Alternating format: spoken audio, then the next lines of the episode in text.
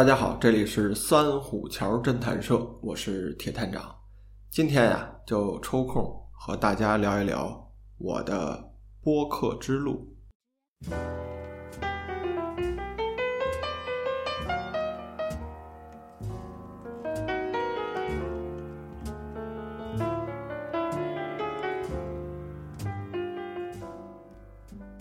之前我做直播节目的时候，有朋友问过我。说铁探长，您做播客到现在有多久了？然后回去呢，我细算了一下，从二零一七年到现在，五年的时间了，真的时间过去好久了。我自己其实都没有意识到这一点。如果说最初做播客，不如说呢，最初听播客那个缘起的点啊，我想了想，还是听这个有声书开始的。呃，我是比较痴迷于听这个《鬼吹灯》这个故事，包括之前有看过书，然后呢，就是听这个有声读物。所以就在这个过程中啊，听着听着，总会有那个听腻的时候，然后呢，我就会在这个平台里面随意找一些其他的节目去听。哎，无意之中啊，就发现了《黑水公园》这档节目。现在一提《黑水公园》，都是一个。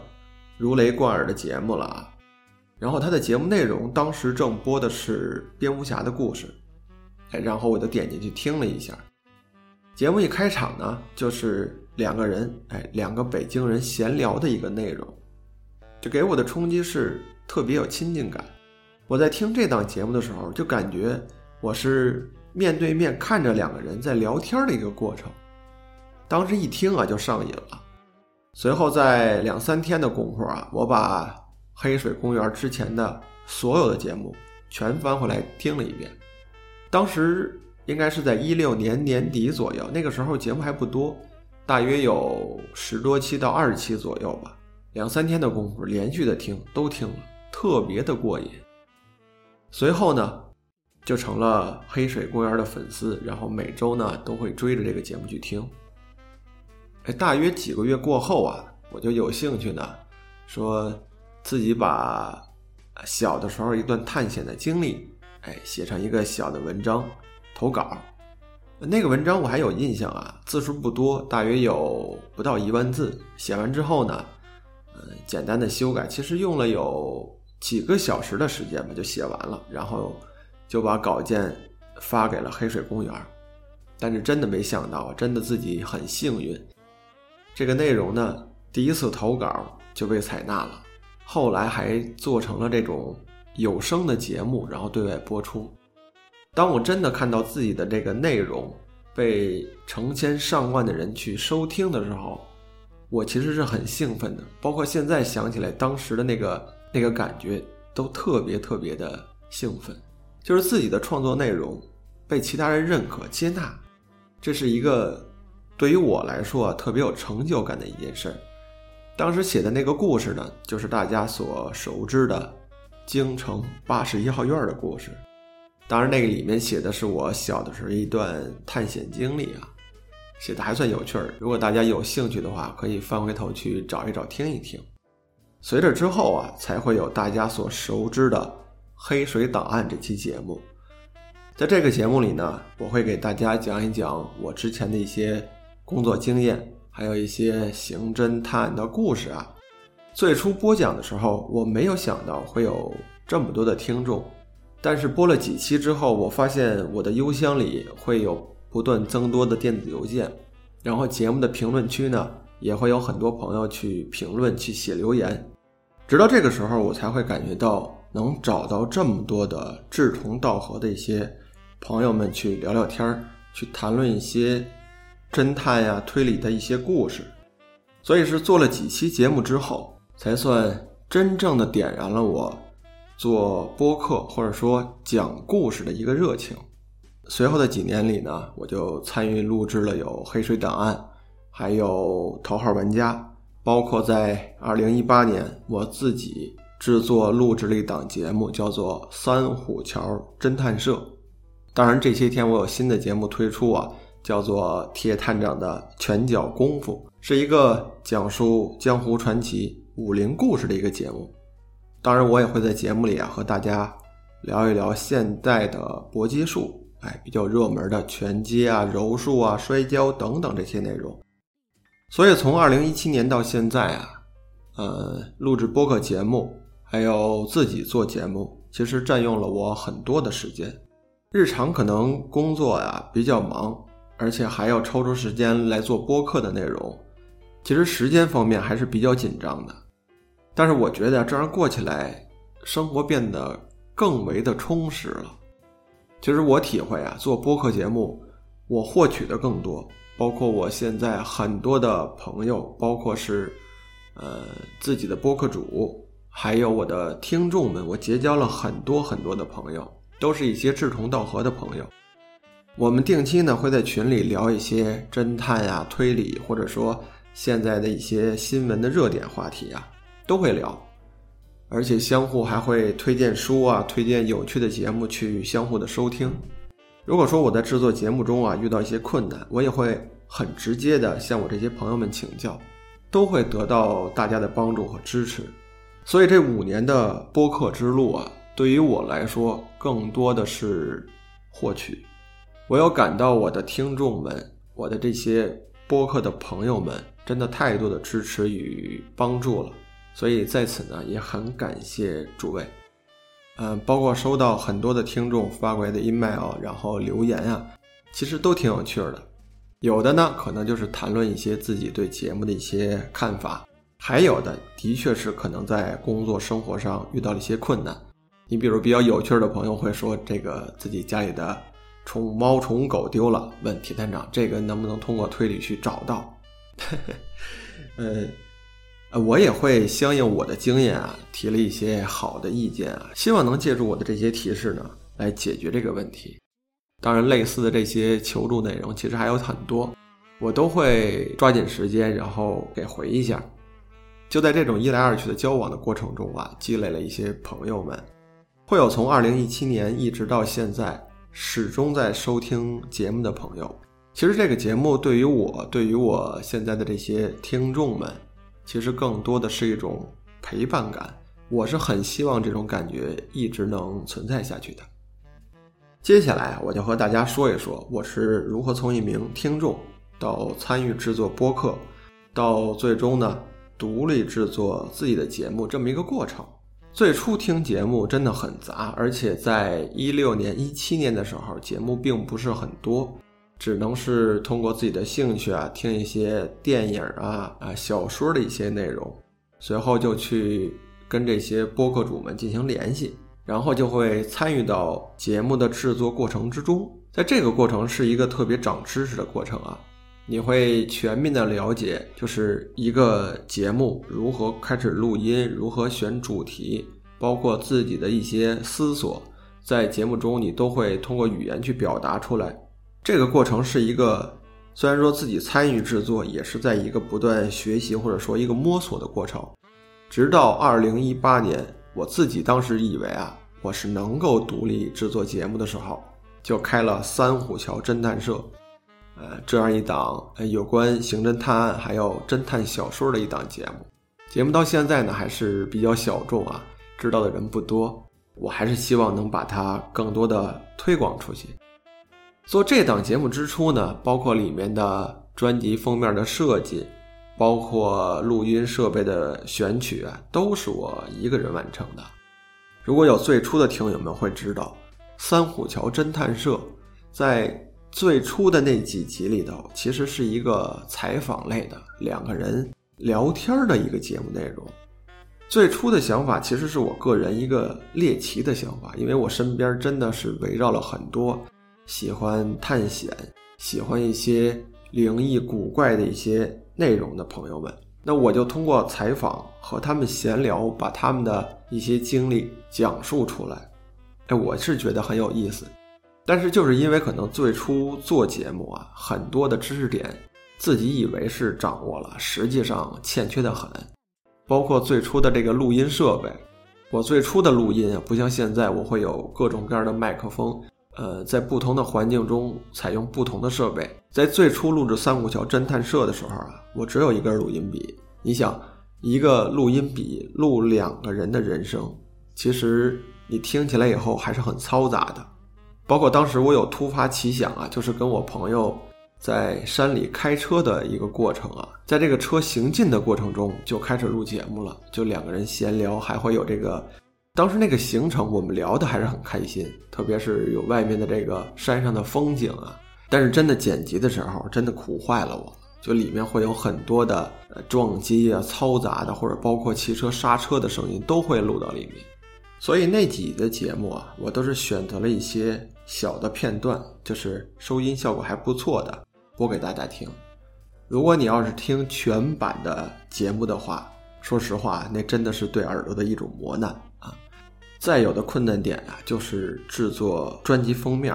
有的时候我还是喜欢那种亲力亲为自己来做的，但是这方面技术又没有，所以我就真的是自己买了一本 Photoshop 的全集，然后才做出现在大家能看到的几期的节目封面。如果你去调取这些专辑封面的话，你会能发现啊，真的是技术逐渐的有在见长。后面制作节目呢，可能还会遇到一些困难的点啊，当然都是一些技术方面的。最初呢，可能节目是两个人的对话节目，等到后来呢，我从两个人的对话节目转为一个人的自述的这个形式，其实经历了很大的难点。要知道，两个人做节目啊，会有一个搭配，就像说相声一样，一个捧一个逗。但是你一个人录制一档节目，你只对着一个麦克风。那个录音的感觉，或者说你如何把自己的情绪、语言捋顺了讲出来，真的是一个磨练的过程。我印象中，从我开始有这个想法，自己录音、自己一个人讲节目的时候，到做成，大约经历了有半年之久。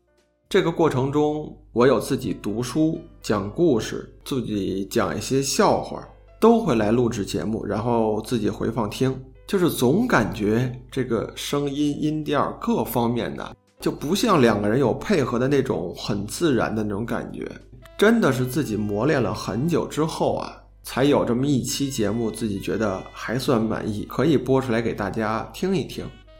包括自己现在能做直播的节目，其实也都是那段时间，二零一九年到二零二零年这段时候自己磨练出来的。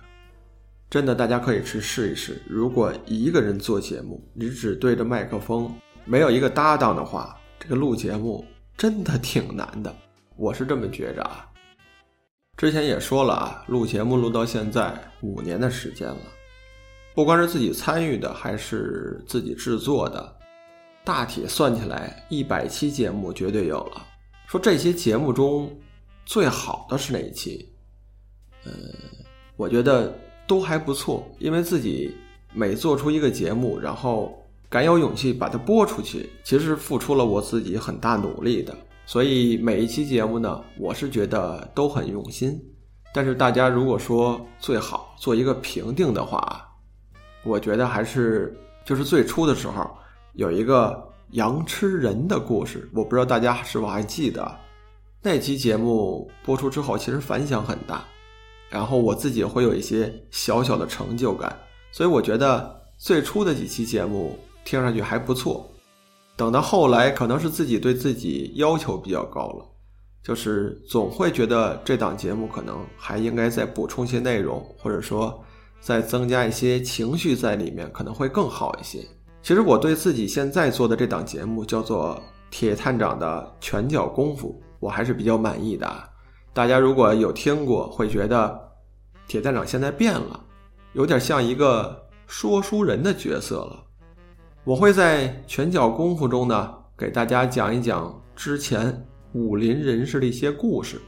这个节目啊，完全是我一个人独自去讲述、播讲的一个内容，就有点像老的时候说书艺人的方式。当然，这个过程或者说这个小技巧啊，也是我一个比较要好的朋友啊，他给我培养出来的。准确点说呢，是训练出来的。当然，我这位朋友呢，那也是身手不凡啊。他是这个，嗯，小小的透露一下，他是这个云字辈的正经说相声、讲评书的一个人，人家也算个腕儿了。大体的给我指点一下，其实我就领教很多。就这样呢，我会把我的拳脚功夫的内容啊，以这种类似说评书的一个样式呢，跟大家讲一讲。而且制作这档节目啊，真的花费了我很多的心思啊。如果大家有了解评书这个形式的，会知道，其实讲评书啊，不光仅仅是一个讲故事的过程，其实它分有三个部分。首先呢，就是你要把书原版的内容啊，跟大家明明白白的说清楚。第二点呢，你要对这个故事里面的环境、地点。等等这些细节的内容啊，给大家做一个描述，这样才会有讲故事那种真实感，或者说身临其境的感觉。那第三点呢，其实是最难的一个部分，就是说书先生讲理的部分。你要把这部书里面包含的很多的隐藏的知识，用语言给大家讲清楚，而且还得讲明白，讲的有道理，是那么回事儿。这一点啊，是一个。真的，你需要去绞尽脑汁去想、去表述的一个过程。听那么两三期的节目，觉得还算不错啊。所以说，我看大家留言有支持的，有有献花的，但是我自己知道还是有很多不足之处的。首先，我要坚持把这个节目一直的做下去，最少我要把自己所罗列的这些武术名家一位一位的故事啊，给您大家说清楚、说明白。我想等那个二十多期节目录完之后播出来，大家先后有一个对比，就能觉得这个铁站长这个说书的本事啊长不少了，希望吧，嗯。而且随后呢，我还会有考虑再开一些新的节目，再把我那些比较好玩有趣的朋友给召唤回来。毕竟现在疫情过去了，大家呢可以有面对面一个录节目的一个环境了。我也有考虑啊，打造一个比较专业点的，或者说环境不错的一个录音室。因为大家我知道啊，现在很多的播客录节目，并不是有一个专门的工作室，一般都是在自己家里面，然后选那么两三个麦克风，有一个设备，这个录节目的环境啊就搭建成功了。但是总在家里吧，还是感觉不太好，所以呢，我就有考虑啊，自己做一个。专门的录音现场的环境，这样呢可以邀请更多的朋友们去参与其中。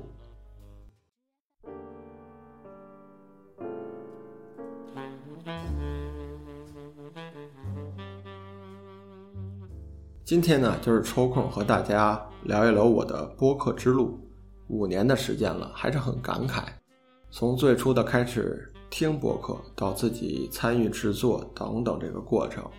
很美好，可以说没在这个事情上有什么太多发愁的啊，唯独可能录音之后剪辑可能要花费我很多的时间和精力，其他的这是一个对于我来说特别美好的感觉，而且这里面呀有很多的第一次，像是第一次录节目获奖，第一次遇见自己的听众，参与播客节。很多的第一次都是令我很兴奋，能带给我喜悦的一个过程啊。比如说有一次啊，我下班在电梯里头，那个时候正赶上六七点钟，正好是这个电梯的高峰的时候。然后挤进电梯里啊，我就发现我站在身前的一个女生，下班了嘛，他就把这个耳机戴上，把这个手机打开听一些内容。然后我就站在后面瞧着他，我就眼睁睁地看着他把这个。播客平台打开，选择了《三虎桥侦探社》这档节目，就是我两天前刚推出的新节目。选完之后呢，他就把手机放兜里头，很认真的听。我呢，当时就站在他身背后，一句话也没有说。当时那个情况啊，不能说眼含热泪啊，但是我真的有很感动，就是一个完全的一个陌生人。去收听我自己的节目，我是觉得有那种特别特别欣喜的感觉啊，从那个心里就冒出来。我真的不知道，如果我就跟这个女生打招呼，告诉她说你在收听那档节目，给你讲故事的人就站在你背后，会是一个什么样的结果？我觉得一定会很有趣。但是电梯到了一层之后呢，大家都是路人嘛，各走各的。但对我来说啊，那个过程是一个特别美好，我愿意讲给大家去听的一个故事。所以可以说啊，我现在做节目。得到了大家的支持，我也一直在坚持下去，能把节目做得更好，能有更新的内容讲给大家听。其实我是抱着一个可以说是感恩之心吧，嗯，毕竟有这么多的朋友在背后支持我，给我出主意啊，给我想办法，来延续我的节目的播出。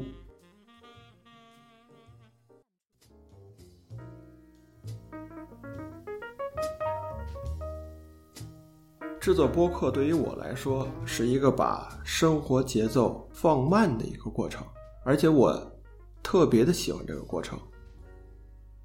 我会把工作、生活、外部的这些嘈杂的环境啊，在制作播客的过程中完全的抛弃掉，完全在给大家讲故事这个过程中是一个自我陶醉、自我放松的过程，所以我是很喜欢这种感觉的。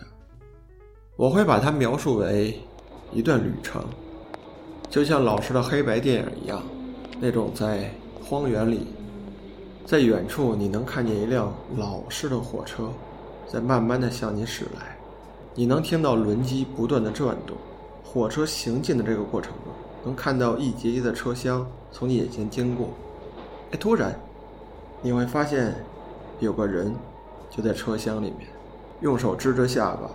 遥望着远方，镜头就定格在那里，而眼前的景色在随之流转。